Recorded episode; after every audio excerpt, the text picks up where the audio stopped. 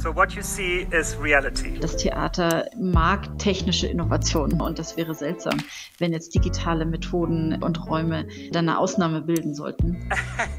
Also es geht ganz oft schon so bei ganz grundsätzlichen Dingen los, so braucht man dafür Internet und haben wir schnell genuges WLAN. Is this a good time or not? Wird das Digitale das Analoge abschaffen? Über diese Debatte sind wir mittlerweile Gott sei Dank hinaus. Let's try to touch. I mean just visually. Theaterpodcast von Deutschlandfunk Kultur und Nachtkritik.de. Herzlich willkommen, das ist Ausgabe 36 des Theaterpodcasts mit Elena Philipp und Susanne Burkhardt. Hallo.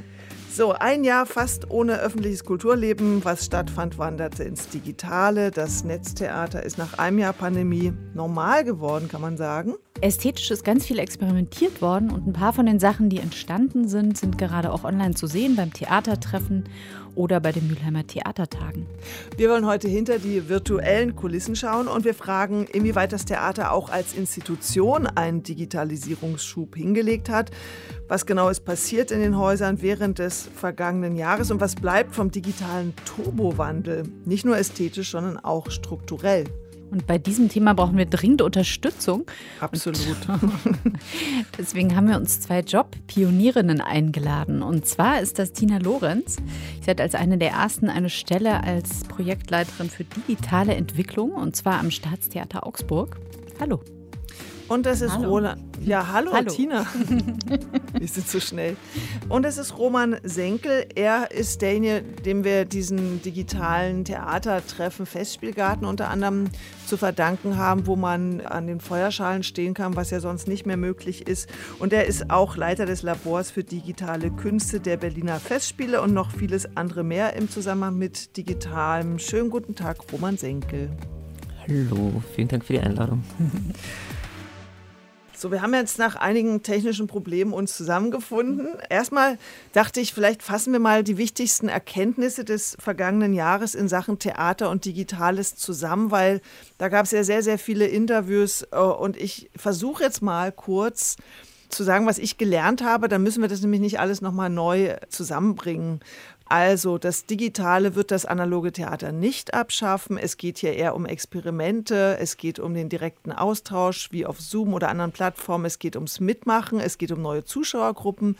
Und der jetzige Netzhype wird nach Öffnung der Theater sicher wieder etwas abflauen, aber wir werden nicht zum Stand vor Corona zurückkehren, sondern als etwas Neues, eine vierte oder fünfte Bühne wird das weiter bestehen. Würdet ihr zustimmen bis hierher?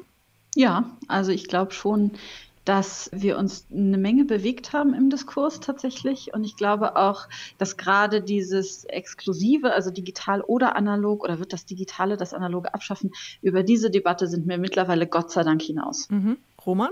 Ja, dem würde ich auch komplett zustimmen. Ich würde es vielleicht noch ergänzen, unter anderem um den Punkt, dass tatsächlich auch so dieses Verstehen wollen, also der praktische Anteil, die Praxis des Theaters, also wirklich das Verstehen von digitalen Räumen, nicht nur so als Ausspielplattform, sondern wirklich als Proberäume, als Räume, in denen man arbeitet, mit denen man arbeitet und experimentiert. Das ist für mich auch noch so ein ganz wichtiger Punkt, wo ich das Gefühl habe, da ist auch im letzten Jahr so einiges passiert.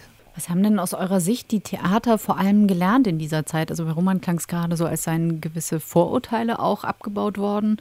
Und bei Tina war das ja auch ein bisschen so, ne? es hat sich eine Menge im Diskurs bewegt. Vielleicht könnt ihr mal sagen, der Stand vor und der Stand jetzt nach diesem Jahr?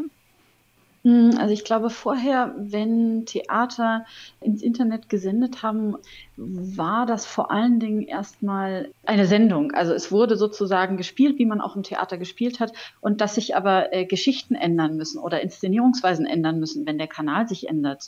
Das ist, glaube ich, was, was sich wirklich als Erkenntnis jetzt auch durchgesetzt hat, dass man nicht einfach eine Kamera auf die Bühne halten kann und dann nach Hause gehen. So. Also da hat sich wirklich einiges getan. Und ich habe auch das Gefühl, dass sich jetzt auch da eine Sensibilität breit macht dafür, wie man eben diese Bühne bespielen kann, weil es ist ja quasi eine andere Art von Bühne und man spielt ja auch die großen Opernwerke nicht auf der kleinen Kammerbühne. Oder wenn man sie dort spielt, dann inszeniert man sie völlig anders. Ne? Und das ist im Digitalen auch so. Und ich glaube, da wird jetzt einiges mehr noch drüber nachgedacht und dem Rechnung getragen.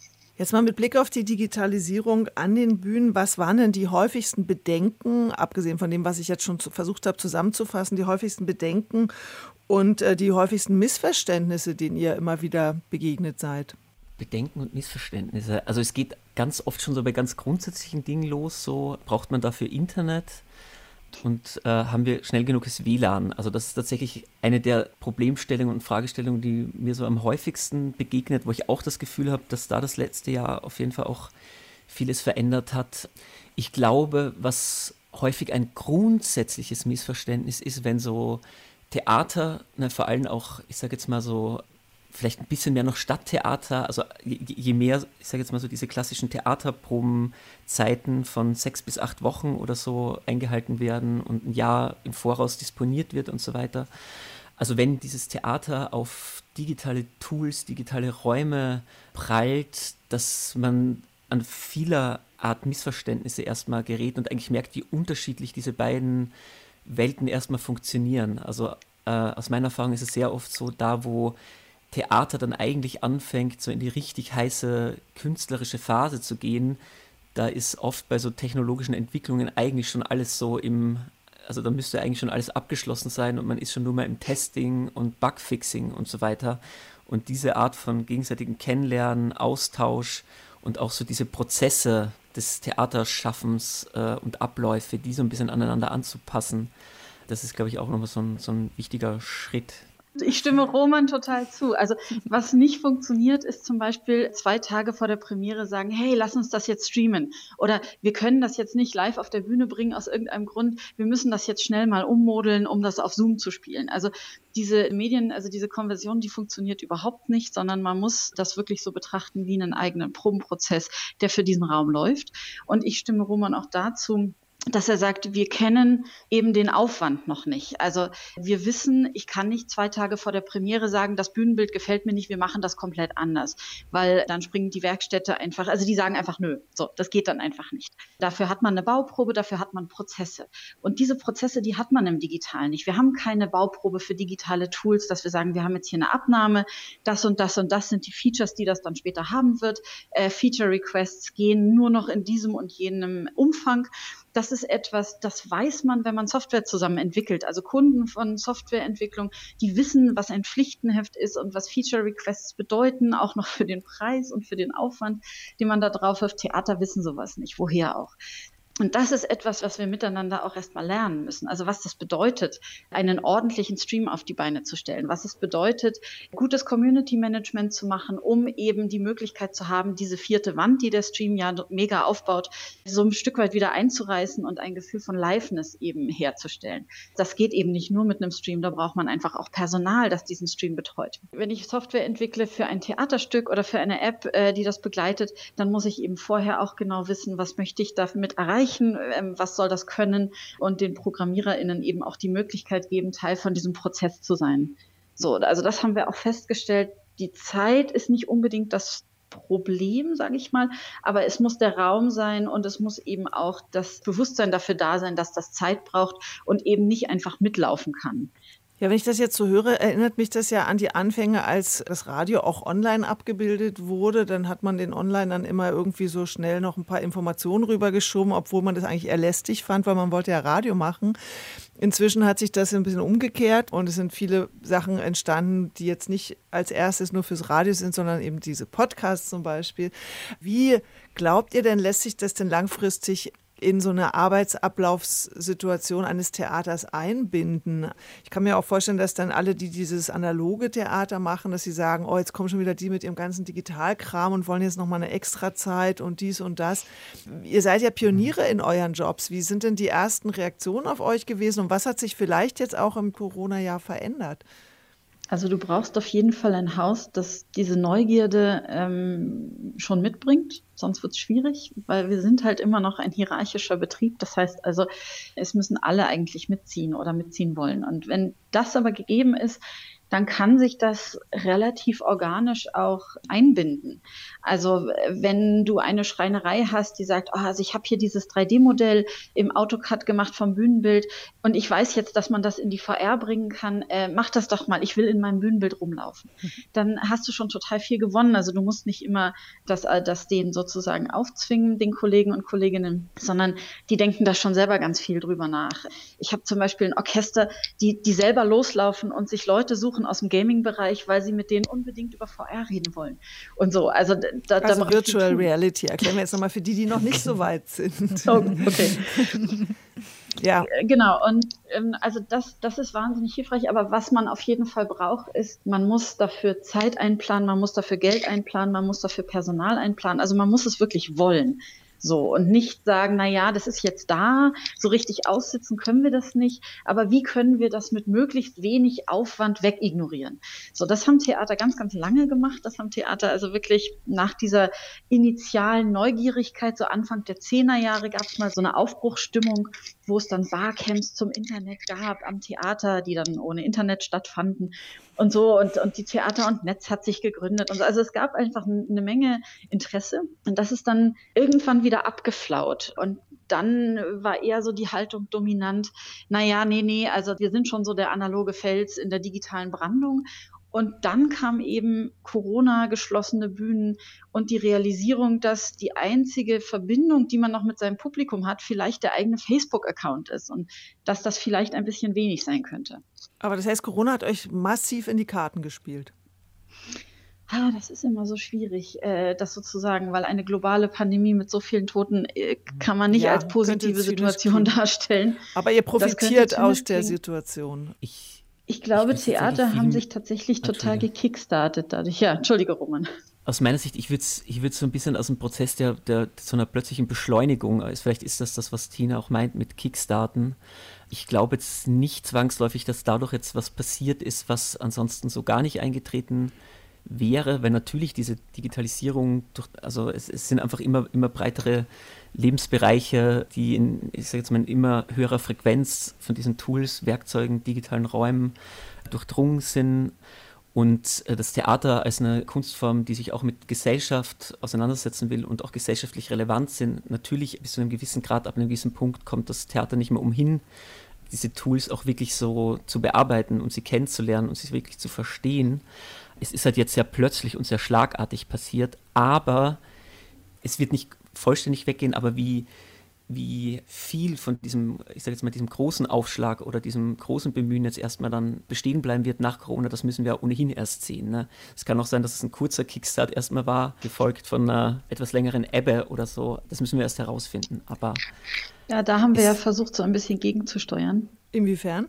Na, wir haben versucht, ein bisschen gegenzusteuern gegen diesen analogen Backlash, den Roman beschreibt, den wir auch nach dem ersten Lockdown so ein bisschen gesehen haben indem wir ja, also die Akademie für Theater und Digitalität und das Stadttheater Augsburg, wir haben ja ein, ein Theaternetzwerk gegründet, das Theaternetzwerk Digital, um eben digital interessierte Häuser, die das auch nachhaltig, äh, diese Methoden und Sachen in ihren Theateralltag einbauen wollen, um die eben so ein bisschen zusammenzusammeln, um da einen Wissensaustausch auch herzustellen, weil wir das Gefühl haben, dass wirklich gerade viel an Insellösungen gearbeitet wird. Jedes Haus versucht erstens die Digitalisierung des Betriebes irgendwie zu stemmen und dann auch rauszufinden, was sind das für neue digitale Bühnen, wie können wir die am besten bespielen, wie funktionieren Streams, was ist mit latenzfreiem Audio was ist dann eigentlich Mixed Reality und so und wie können wir das gewinnbringend einsetzen.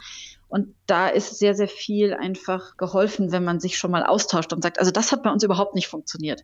Oder hey, wir haben das probiert, das war zwar ein bisschen sketchy, aber hey, das funktioniert richtig, richtig toll, da gibt es eine App, die funktioniert für uns. Das hilft ja schon mal, wenn man aus dieser Insel so ein bisschen rauskommt. Und Theater ah, sind noch so ein bisschen am Anfang mit diesem Wissensaustausch und diese Sharing Culture, die kommt ja aus dem Internet. Und wenn man das so ein bisschen etablieren kann in einer Theaterlandschaft, die eigentlich eher in der Regel schaut, wo sie selber bleiben, und dann ist echt viel gewonnen. Und ich glaube, das können wir eben mit der Digitalität auch sehen dass es da eine neuartige äh, Kultur auch der Wissensteilung gibt. Und das finde ich sehr schön. Aber wir haben ja hier öfter mal im Maschinenraumtheater geguckt und die Techniker haben uns erzählt, was sie alles Neues gelernt haben und ausprobiert haben. Aber wenn jetzt das analoge Theater wieder anläuft, was ja jetzt gerade in diesen Tagen ja schon passiert in einigen Städten, dann sehen wir ja schon den Stücke Stau, also irgendwie zehn Premieren, 15 Premieren, alles wartet, alles will raus und die Techniker sitzen jeden Abend und fahren Vorstellungen. Da hätte ich ja jetzt Bedenken, dass es genau dann genau diesen Backlash Backlash gibt, dass man sagt, also sorry, da haben wir jetzt gerade überhaupt gar keine Zeit für und keinen Nerv für. Lass uns das mal später machen. Befürchtest du das nicht, Tina? Also in Augsburg zum Beispiel kann ich das nicht beobachten. Da liegt es aber auch daran, wir haben eine digitale Sparte gegründet, haben das also wirklich nachhaltig in den Theaterbetrieb auch integriert, auch in den künstlerischen Betrieb und eben auch mit meiner Stelle das Personal abgebildet. Aber klar, also der Punkt ist, man muss es wollen und man muss Platz dafür schaffen. Das geht aber auch in einem vollen Spielplan oder das geht auch in einem Spielplan, der physische Bühnen beinhaltet. Es ist halt eine weitere Spielstätte, die man dann gründet, im Zweifel. Also wenn man sagt, man macht weiterhin äh, digitale digitales Theater und viele Theater haben ja auch in Streaming-Hardware zum Beispiel investiert und in Fortbildungen äh, für ihr Personal. Das wäre schade, das jetzt einfach wieder einzumotten. Das heißt, ich gehe schon davon aus, dass vielleicht äh, interessante Premieren gestreamt werden oder man sich eben anschaut, was kann ich eigentlich noch machen oder wie kann ich auch Leute erreichen, die ich vorher gar nicht erreicht habe. Wir in Augsburg erreichen mit unseren Formaten teilweise Leute, die wir sonst nie erreicht hätten, einfach weil die gar nicht in Augsburg wohnen. Und das ist spannend und das wollen wir gerne weitermachen. Wenn man jetzt so eine fünfte Sparte gründet, muss man natürlich auch die Ressourcen dafür zur Verfügung stellen. Du sagtest ja schon, du bist sozusagen das Personal, das das mit umsetzt. Ähm, das kostet ja auch Geld. Wie beeinflusst das denn den übrigen Spielplan? Wie ist das in Augsburg? Augsburg geregelt? Lasst ihr dafür Analogproduktionen weg und widmet das Geld um? Nee, tatsächlich nicht, sondern wir sind ja auf dem Weg zum Staatstheater und äh, das ist ein Teil dieser Entwicklung dahin. Und klar, also man muss das wollen und man muss sich das auch gut überlegen. Aber ich glaube, ehrlich gesagt, das macht wieder so diesen Gegensatz auf zwischen dem Analogen und dem Digitalen, den wir ja gar nicht mehr haben, sondern wir sagen ja, wir erweitern den Bühnenraum. Also das, äh, womit Augsburg ja angefangen hat, war eine hybride Opernproduktion. Das heißt, ein Chor steht auf der Bühne, SängerInnen, ein Orchester ist da und wir setzen die VR-Brillen auf und sind dann mit Orpheus in der Unterwelt in einer virtuellen Realität.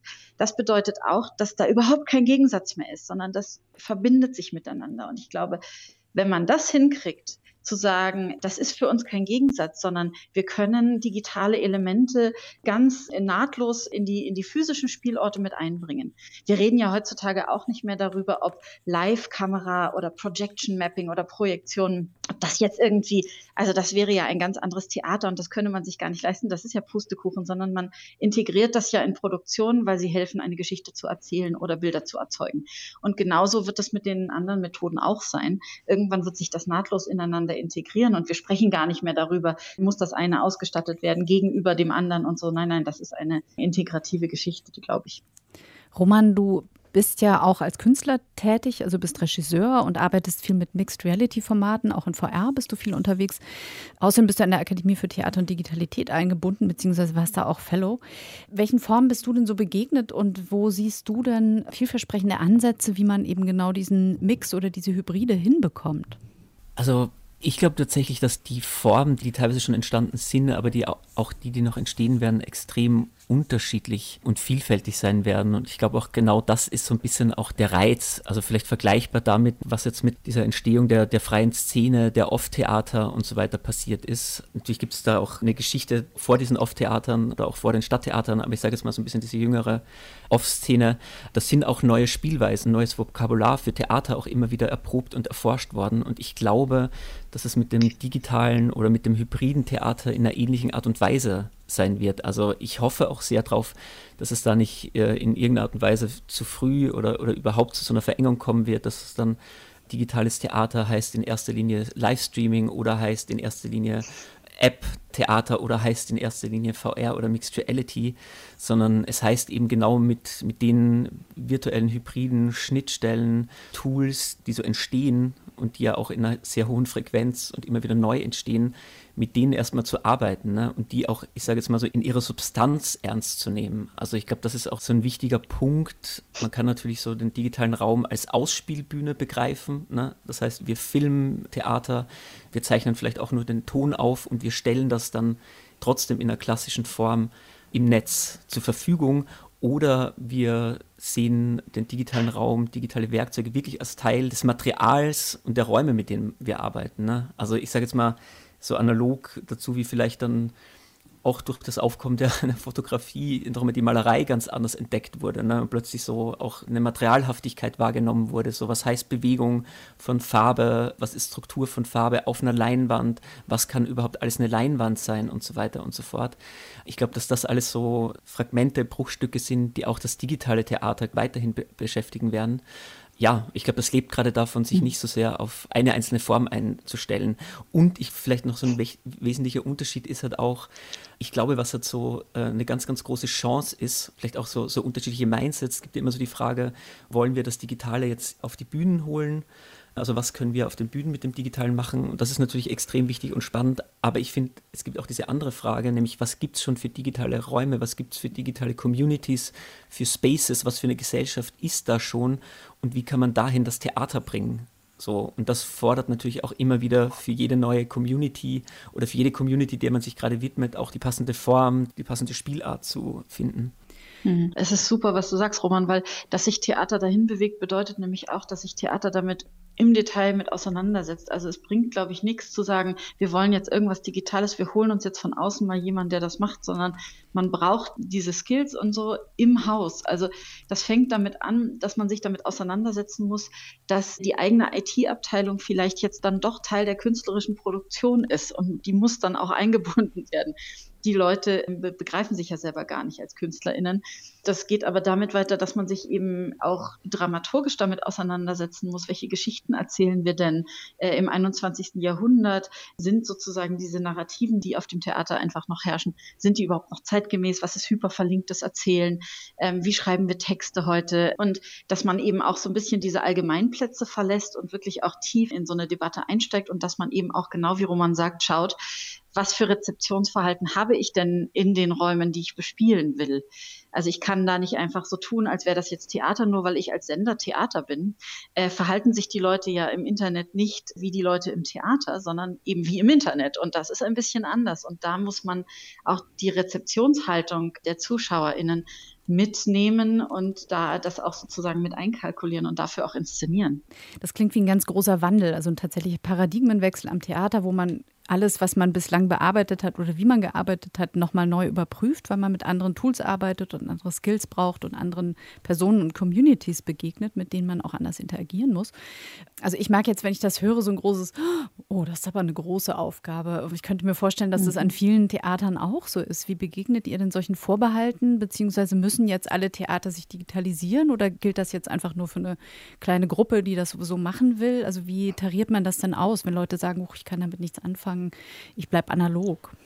Hm, also das Theater hm. muss sich auf jeden Fall digitalisieren, auch als Betrieb, weil wir haben ja einen digitalen Kulturwandel und der ist ja allumfassend. Also wir trennen ja gar nicht mehr. Wir sind ja alle ständig online und es ist tatsächlich auch so, dass Automatisierung wirklich auch Arbeitsprozessen hilft, die so stumpf und repetitiv sind. Das können Maschinen einfach besser.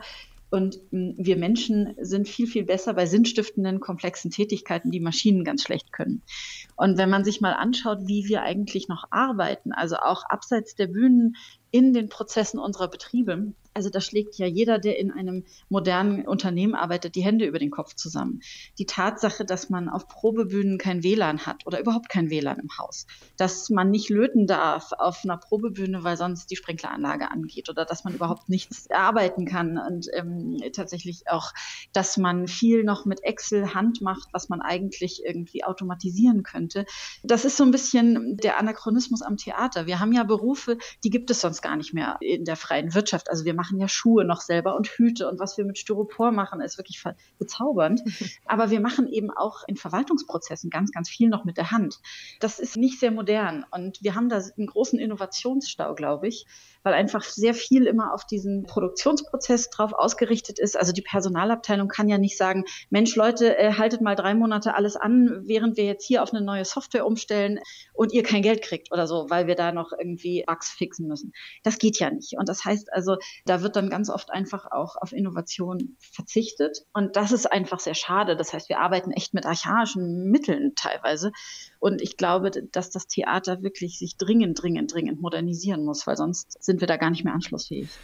Und Tina, du hast ja am Chaos Computer Club angefangen. Das ist ja auch jetzt eine eher ungewöhnliche Biografie für jemand am Theater. Warst auch Dramaturgin am Landestheater Oberpfalz. Hast du dann die ganze Zeit immer das Gefühl gehabt, ich bin hier irgendwie nicht richtig, das muss alles ganz anders sein und ist jetzt quasi Augsburg so ein paradiesischer Ort im Vergleich zu anderen Theatern?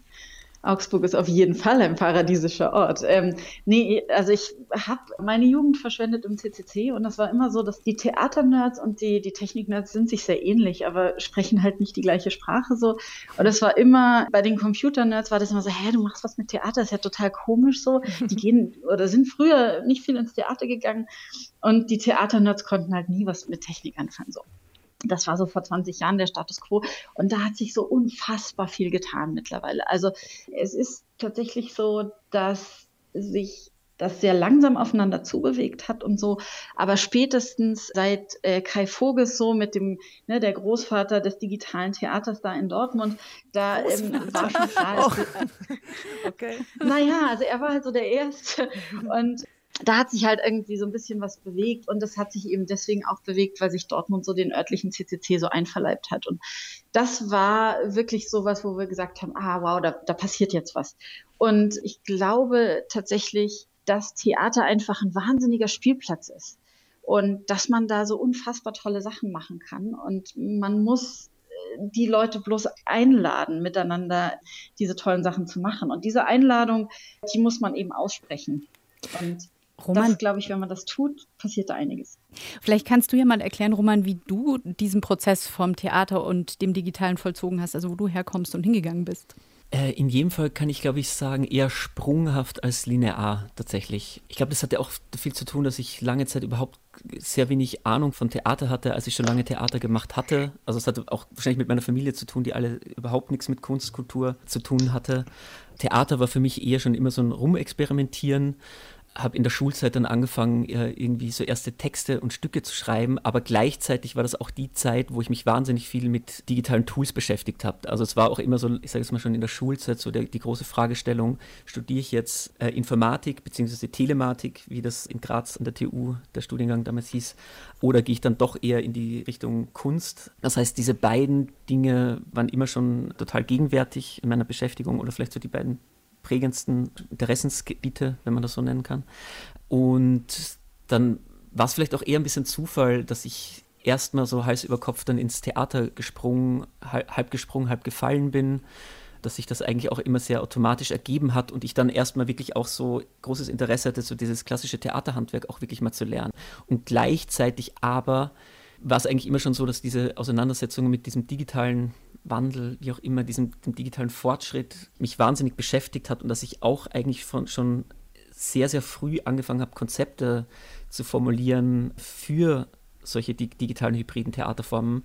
Und insofern war für mich so ein bisschen nach sehr vielen dann experimentellen Arbeiten, die ich an der Hochschule noch gemacht habe, also alle meine Abschlussarbeiten waren eigentlich schon ne, entweder übers Online-Theater ins Netz gestreamt oder eben hybride Räume, wo gleichzeitig von der Bühne ins Internet gestreamt wurde, aber auch Publikum im Theater war.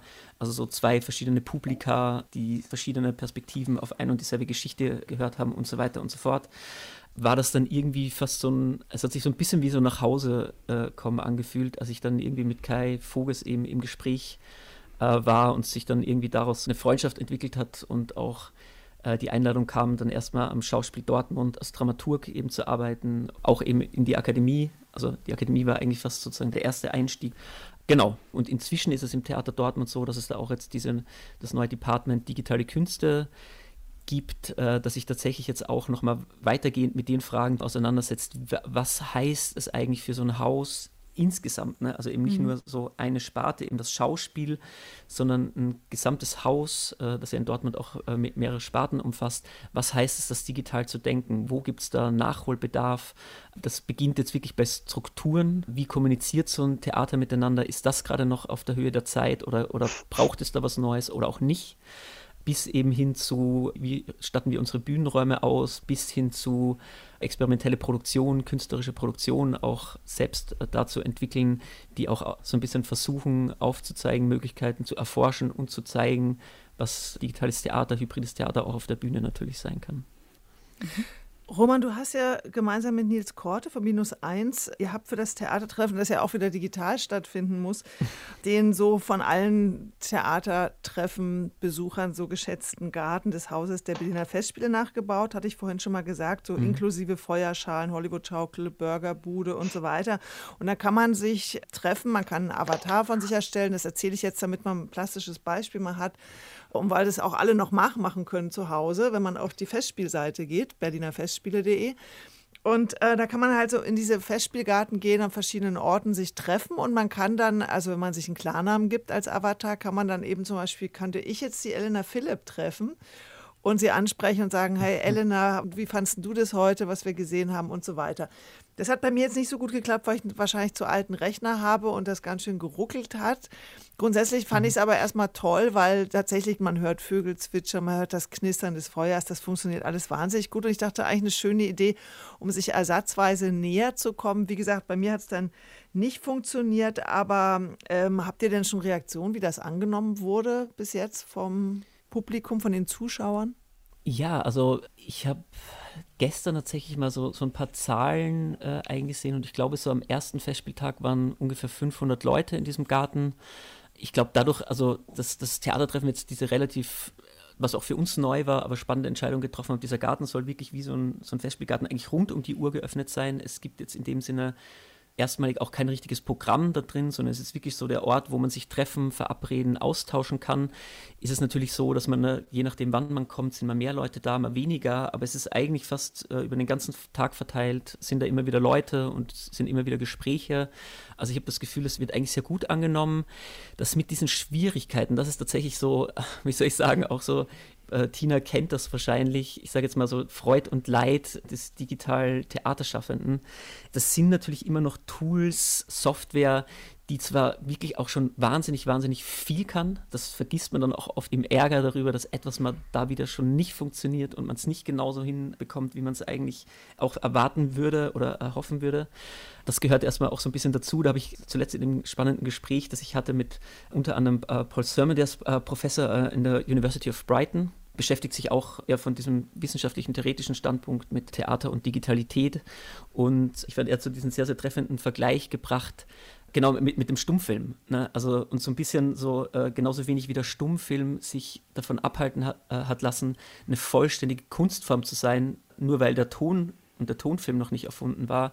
Genauso habe ich das Gefühl, ist es heute so ein bisschen mit dem digitalen Theater. Ne? Also es wird natürlich sehr oft darüber gesprochen, ah ja, das funktioniert jetzt alles noch nicht ganz so gut wie im analogen Raum und da ruckelt es und bei mir hat es gar nicht funktioniert. Und das ist natürlich auch jedes Mal, das soll eigentlich nicht so sein. Aber es ist, glaube ich, trotzdem, es ist Teil dieses Prozesses, da erstmal durchzugehen und irgendwie auch zu versuchen, mit jedem Schritt natürlich nochmal diese Dinge zu optimieren und nochmal ein paar Leute mehr mitzubringen.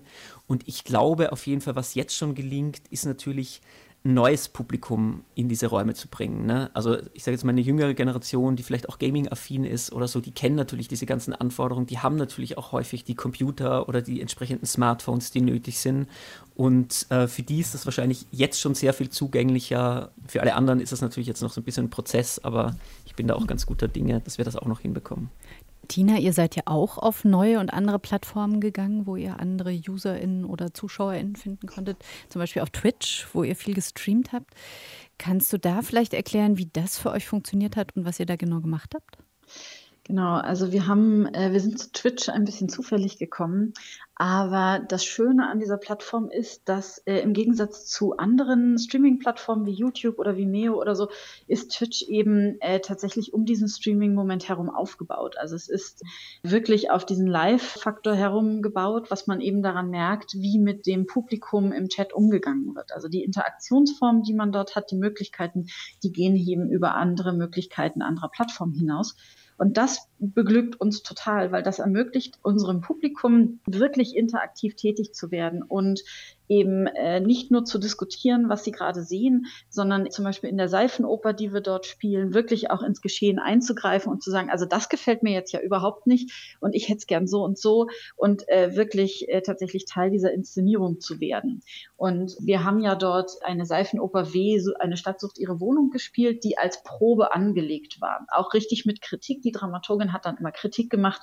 Und ein Teil dieser Kritik war eben auch äh, der Chat, der wurde da gleich eingemeindet und dann wurde dann auch eben Kritik gemacht zum Chat. Also diese Verschwörungstheorien, die ihr da gebracht habt, die waren aber noch nicht besonders gut. Da müsst ihr euch noch ein bisschen anstrengen und so. Äh, auf einmal war das Publikum Teil dieser Produktion und dieses Probenprozesses und das fanden wir wahnsinnig beglückend. Das bedeutet aber natürlich auch, dass man da dabei sein muss. Also jemand, der den Chat betreut und wirklich auch dort inhaltlich mitspricht, wird auch Teil der Inszenierung. Und das ist, glaube ich, etwas, was wir auch sehen, das Community Management, also dieses, wie spreche ich eigentlich mit dem Publikum im Internet und wie binde ich die ein, wie mache ich eben aus ZuschauerInnen eine Community. Das haben wir auch gesehen, dass viele Theater realisiert haben, dass das Internet nicht eine Einbahnstraße ist, sondern e, ein Zwei-Wege-Kanal und ähm, eben ganz andere Formen nicht nur der Immersion bietet, sondern eben auch der Interaktion. Mhm. Ich finde auch, es bietet andere Formen der Nähe. Also ähm, ich habe jetzt neulich Lenz gesehen, das ist vom Residenztheater in München, so eine anfangs 1 zu 1 Performance. Jetzt haben sie fünf Zuschauer in einem Zoom und ich habe das mit Lisa Stiegler gesehen, das ist ein Solo und war wirklich verblüfft, wie sehr man sich sozusagen angeschaut fühlen kann durch so einen Monitor, weil sie auch direkt die Kamera angespielt hat und ähm, sowas auf der Bühne, naja, vielleicht in den ersten fünf Reihen noch funktioniert mit einem Blickkontakt oder es ist halt eine andere Form, wie man sein Publikum sozusagen eingemeindet. Ich hatte den Eindruck, das funktioniert im Digitalen schon auch sehr gut. Und ihr habt es ja jetzt schon sehr oft gesagt, man muss einfach schauen, was man möchte und wie man das mit den Tools, die man nutzt, erreichen kann. Und dann gibt es ja, also wir waren jetzt zum Beispiel aus fünf Städten zusammengewürfelt. Also es kam keiner aus München, niemand, der vor Ort das hätte sehen können, sondern wir waren zugeschaltet aus ganz Deutschland und hatten plötzlich sozusagen ein Publikumserlebnis und waren eine kleine Theater-Community. Fünf Leute aber nur. Fünf Leute. Anders nur. als 600. Sonst. Anders als 600. Ja, aber auch nicht immer. Ne? Also, es gibt ja, wie Tina vorhin sagt, es gibt auch die Kammerspiele und es gibt die Box und es gibt irgendwie immersive Formate, wo man Leuten einzeln begegnet. Also die Formate. Das finde ich auch. Mhm. Ja, das finde ich ist auch ein super Punkt, weil egal was wir in digitalen Räumen machen, ähm, es wird ja immer noch, werden ja immer noch auf Klickzahlen geschaut oder auf Zuschauerzahlen und so. Und da ist immer so mehr ist besser. Aber es gibt Formate wie das, was du beschreibst, die sind einfach intimer besser. Und die funktionieren, würden auch im physischen Raum nicht für 600 Leute funktionieren, sondern eben in einem anderen Format, äh, in einem kleineren. Und ich finde das auch ganz wichtig, dass man einfach schaut, dass die Klickzahlen vielleicht nicht das Allerwichtigste sind oder sein müssen, sondern dass man eben auch guckt, dass es eben unterschiedliche Formate für unterschiedliche ähm, Geschichten gibt. So, genau wie es im physischen Raum ja auch möglich ist. Das finde ich einen interessanten Punkt, weil ich habe neulich mit Lea Göbel gesprochen, Dramaturgin am Schauspiel Köln, die den Netzmarkt beim Heidelberger Stückemarkt mhm. jetzt eingeführt hat.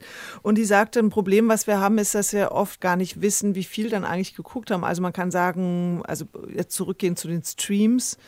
Es haben irgendwie 500 Leute geguckt, aber man kann eigentlich nicht wirklich sagen, haben die da einfach nur mal angeklickt und sind dann wieder rausgegangen.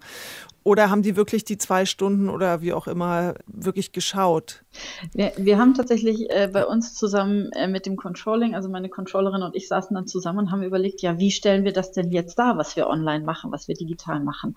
Ähm, bei den VR-Brillen ist es bei uns sehr einfach. Man kann Ausleihvorgänge tatsächlich registrieren. Aber wie ist das wirklich mit Twitch oder äh, anderen Formaten, wo man eben nicht mehr einfach sagen kann, okay, da hat jemand eine Karte gekauft, sitzt auf seinem Platz, wir haben die Tür zugemacht, also wird er schon da gewesen sein. Das ist natürlich ganz anders und wir mussten tatsächlich neue Metriken einfach erfinden, weil die gab es auch so nicht. Deswegen können wir jetzt mittlerweile online sagen, es gibt eine Zahl für wie viele Leute haben wir denn überhaupt erreicht. Also wie viele Leute sind auf uns gekommen, haben eingeschaltet, haben sich genug dafür interessiert, dass sie eingeschaltet haben und wie viele von denen sind bis zum Ende geblieben. Das sind Sachen, die man online schöner nachvollziehen kann, die aber auch einen Unterschied machen. Und da gibt es eine Prozentzahl, die uns interessiert. Das heißt, wie viele von denen, die wir erreicht haben, sind geblieben. Und wenn das ein hoher Prozentsatz ist, dann äh, können wir sagen, dann hat das wohl so gut funktioniert, dass die Leute alles andere, dass sie nicht weggeschaltet haben und Netflix eingeschaltet haben, sondern dass sie bei uns beigeblieben sind. Das sind aber neue Metriken, die wir da erst erfinden mussten tatsächlich, weil die ein bisschen anders sind als Karte verkauft, Häkchen dran. Herr Roman, ist Netflix euer Angstgegner? weil es ist, fällt jetzt das erste Mal das Wort. Äh, nee, nee, eigentlich gar nicht. Also wenn überhaupt, ich, wie soll ich sagen, ist, ist zumindest mal den, den, den Namen Netflix mal zu erwähnen in so Gesprächen, oft sogar noch mal so ein bisschen Türöffner, weil das natürlich so zumindest ein Portal ist, wo man gemerkt hat, so okay, ne, wenn sich jetzt mal so eine Kunstform wie Film auf, ich sage jetzt mal, diesen digitalen Wandel wirklich einlässt und da so ein bisschen progressiv nach vorne geht, das kann nicht nur funktionieren, sondern das kann in manchen Fällen sogar auch der Form selber neue Impulse, neue Anstöße geben. Und inhaltlich würde ich dann doch auch sagen, ist es schon wahnsinnig weit das eine von dem anderen entfernt. Also ich glaube, das Theater insgesamt ne, auch, ich sage jetzt mal, wie, wie jetzt analoges Theater im Vergleich zum Film ganz, ganz andere Qualitäten hat, ganz, ganz andere äh, Interessen, auch andere Dinge hat, die Theater kann und die andere Dinge, Film andere Dinge hat, die Film kann. Und dass ich da jetzt nicht denke, dass es da irgendeine Form von Konkurrenz gibt. Genauso wenig wie jetzt eben ne, zwischen einer Theaterform und einer digitalen Theaterform. Ich glaube eher, dass so, also wie man auch merkt, beispielsweise von Videobloggern, also Vloggern, wo ja auch ununterbrochen neue Vlogs, äh, neue Formate, neue Channels ins Netz gehen, auftauchen und in dieser Art und Weise eigentlich das Publikum auch kontinuierlich wächst, das Interesse kontinuierlich wächst, glaube ich, dass der, der digitale Raum erstmal relativ groß ist und auch viel Kunst und viel Theater und digitale Künste insgesamt verträgt. Ich würde jetzt gerne mal meine persönliche Erfahrung mit dem digitalen Theatertreffen äh, kurz wiedergeben. Ich habe jetzt viele Stücke mhm. gesehen, die waren fürs Fernsehen oft aufbereitet. Die haben mich wirklich total gepackt, die letzten Sachen, die gezeigt wurden. Aber ich habe mich immer auch ein bisschen einsam gefühlt, muss ich gestehen, weil ich äh, die alleine geschaut habe und danach nicht eigentlich mit jemand darüber reden konnte, wie ich das jetzt fand. Man kann das natürlich auch mit Freunden und Familie gucken, habe ich in diesem Fall jetzt nicht gemacht. Wo es mir nicht so ging, war tatsächlich die 12-Stunden-Performance von Gob Squad weil dort hatte ich das Gefühl, dass ich genauso alleine bin mit meinem Zurückgeworfensein auf mich selber wie all die Akteure in dieser Veranstaltung und weil tatsächlich immer was Unvorhergesehenes passierte und die mit Leuten auf der Straße oder so ins Gespräch gekommen sind. Ich weiß nicht, ob ihr die Produktion gesehen habt. Also müsste praktisch das digitale Theater auch sowas sein, was mich irgendwie einbezieht oder zumindest was rückkoppelt oder, oder Mitbestimmung in irgendeiner Form auch erlaubt? Also ich, ich versuche immer so ein bisschen vorsichtig zu sein mit so diesen Sätzen Theater müsste so ähm, von meiner Seite, weil ich natürlich erstmal, na, es gibt dann immer viel, dass, man, dass ich vielleicht selber gar nicht sehe oder dass ich übersehe mit dieser Forderung, aber ich würde dem trotzdem total zupflichten, insofern, dass ich, ich glaube, dass es, dass es eine große Kraft ist von Theater, erstmal zu sagen, wir versuchen eben diese konkreten Umstände, in denen dieses Theater ne, für diesen digitalen Raum einerseits gemacht wird, aber auch rezipiert wird, die auch als Teil, wie soll ich sagen, also diesen Raum, der, der darin entsteht, ernst zu nehmen. Genauso wie man halt im Analogen erstmal diese Probebühne ernst genommen hat. Die gab es ja auch nicht schon immer. Die wurde dann irgendwann zu einer Konvention und einer vermeintlichen Selbstverständlichkeit. Aber da fand natürlich wahnsinnig viel Auseinandersetzung erstmal damit statt. Was kann so ein Raum, was kann so ein Raum nicht und, und wie sieht dieses Theater da drin aus? Und genauso sehe ich das eben auch mit diesen digitalen Projekten. Und da wird viel geforscht, aber da ist auch noch wahnsinnig viel Potenzial, würde ich sagen, gar nicht freigelegt. Ne? Also, und ich finde es auch total wichtig. Mir geht es ehrlich gesagt auch so, dass ich viel Theater, das ich dann sehe, plötzlich ins Netz gestreamt, denke ich auch so, ah, jetzt vermisse ich eigentlich wieder mal, mir ein Ticket zu lösen und in den analogen Theaterraum zu geben. Das kann ich gar nicht, kann ich auch selber gar nicht oder will ich auch gar nicht verneinen. Und trotzdem finde ich genau zum Beispiel solche Beispiele jetzt mit Gob Squad zeigen mir dann auch immer wieder, warum es trotzdem vielleicht wichtig ist, sich mit dem zu befassen, weil plötzlich entstehen dann wieder Projekte, Theaterstücke, Performances, die genau in diesen, also wie soll ich sagen, mit diesen Räumen arbeiten und in diesen Räumen genau diese Erzählungen finden, die es darin braucht, aber die darin vielleicht auch möglich werden. Und zum Thema Einsamkeit beispielsweise, ne, ich glaube, das kennen wir wahrscheinlich alle, dieses Gefühl, so vor diesem Monitor zu sitzen und plötzlich so, so self-aware zu werden, dass man hier wirklich ganz alleine ist und was jetzt gerade so fehlt an Community, an Gesellschaft drumherum. Aber es gibt ja auch diesen anderen Aspekt. Also zum Beispiel, also als jemand, der ich glaube, so 90 Prozent seines Lebens mittlerweile eher in Fernbeziehungen verbracht hat, als sozusagen äh, in der gleichen Stadt. Ich weiß nicht, ob das auch anderen Theatermachenden so geht, aber ähm, dadurch, dass man dann doch sehr viel in Bewegung ist, führt das relativ häufig dazu. Weiß ich auch, wie, wie sehr das Internet eigentlich verbinden kann oder wie plötzlich wie so eine, also ich würde jetzt nicht per se sagen, dass eine, eine, Fernbeziehung oder, oder eine Beziehung, die jetzt zum Beispiel über dann doch hauptsächlich übers Netz, zeitlich gedacht, viel übers Netz stattfindet, weniger Beziehung ist oder weniger ernst gemeint, weniger persönlich intim als eine andere. So. Und ich glaube, was am Theater eben teilweise einfach noch fehlt oder wo das Theater auch gerade noch auf der Suche ist, viele Antworten schon gefunden hat, aber auch, glaube ich, noch viele Antworten zu finden sind, ist eben genau dafür die passenden Erzählungen eben zu finden. Weil es ist sozusagen es ist genauso real, würde ich sagen, aber es, ist, es unterscheidet sich trotzdem natürlich im Wie oder in der spezifischen Qualität dieser Arten von Beziehungen. Ne? Also man braucht andere Rituale, man braucht eine andere Aufmerksamkeit auf gewisse Dinge und genauso ist es auch mit diesem digitalen hybriden Theater. Also ich gehe davon aus, dass äh, sich das Digitale einfach etablieren wird als äh, normaler Bestandteil eines Theaterbetriebes und normaler Bestandteil auch der Bühnenkunst, weil das Theater ähm, mag technische Innovationen und mochte technische Innovation schon immer. Und das wäre seltsam, wenn jetzt digitale Methoden äh, und Räume äh, dann eine Ausnahme bilden sollten. Das mhm. heißt, Sie haben das große Plädoyer für die Formenvielfalt bzw. den Ausblick darauf. Und ähm, während ihr so geredet habt, ist bei mir im Kopf schon ganz viel abgelaufen, was ich im letzten Jahr gesehen habe. Und da würde ich ähm, euch und Tina vor allem, die das ja vorhin sagte, auch zustimmen. Es gibt einfach wahnsinnig viel, das alles funktionieren kann oder alles schief gehen kann. Das liegt dann nicht am Digitalen, sondern das liegt eben daran, wie sehr man sich Gedanken gemacht hat, was man da eigentlich tut und wie sehr man irgendwie die Ausspielform mitbedacht hat. Also ähm, genau wie Roman sagt, ich habe irgendwie Zoom-Performances erlebt, in denen ich mich so nah mit den anderen Zuschauern gefühlt habe wie nie im Theater, wo man sich sozusagen mit Blick voraus neben seine Mitmenschen setzt und die quasi nur kurz anguckt, wenn man vielleicht rausgeht. Also es ist viel möglich und ich muss sagen, ich freue mich darauf, wenn das erhalten bleibt. Also wenn ich immer mal wieder ins Burgtheater gucke, gucken kann oder auch mal nach Augsburg oder nach Dortmund, weil einfach ein digitales Fenster geöffnet wird. Das war ja gar keine Frage. Jetzt Nein, das war keine, keine Frage. Aber war, du, du, wolltest das Schlusswort dir kapern. Das, das kann jetzt gerne das war ein gutes Schlusswort. Werden. Das war ein sehr gutes Schlusswort. Dann lassen wir das doch als Schlusswort stehen. Tina Lorenz, Roman Senkel, ganz herzlichen Dank an euch und auch sehr dankbar bin ich, dass die Technik jetzt funktioniert hat nach anfänglichen Schwierigkeiten und wir uns jetzt die ganze Zeit so toll unterhalten konnten. Also vielen, vielen Dank. Und auf bald im Theater, kann man ja jetzt sagen, auch wenn ihr in Augsburg, Dortmund und sonst wo sitzt. Das ich hoffe, stimmt. wir sehen uns. Wir sehen uns auf jeden Fall. Und momentan kann man sich aber auf jeden Fall die Arbeiten von Roman Senkel anschauen, nämlich den Festspielgarten, aber auch natürlich äh, alles rund ums Digitale beim Theatertreffen. Damit hat er auch zu tun. Okay, ganz herzlichen Dank euch beiden und äh, viel Erfolg und bis, bis bald. Schön euch gehört zu haben. Bis dann. Ja, Bis dann. Die Einladung. Tschüss. Ciao. So, jetzt aber erstmal vielen Dank für euer Interesse und äh, wir gehen jetzt wieder ins Theater demnächst und freuen uns, wenn ihr uns irgendwelche Ideen, Lob natürlich immer gerne oder auch Kritik an theaterpodcast.deutschlandradio.de schickt und wir hören uns, uns dann bleibt. uns treu bleibt. Susanne möchte es heute gerne treu. wir versprechen euch auf jeden Fall, dass wir euch die Treue halten und Mitte Juni wieder zurück sind mit der nächsten Folge. Und dann geht es wahrscheinlich um das, was man jetzt tatsächlich freie Luft schon gesehen haben werden kann. Bis zum nächsten Mal. Tschüss. Tschüss.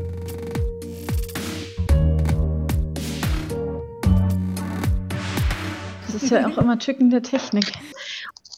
Nee, ich höre ihn auch nicht.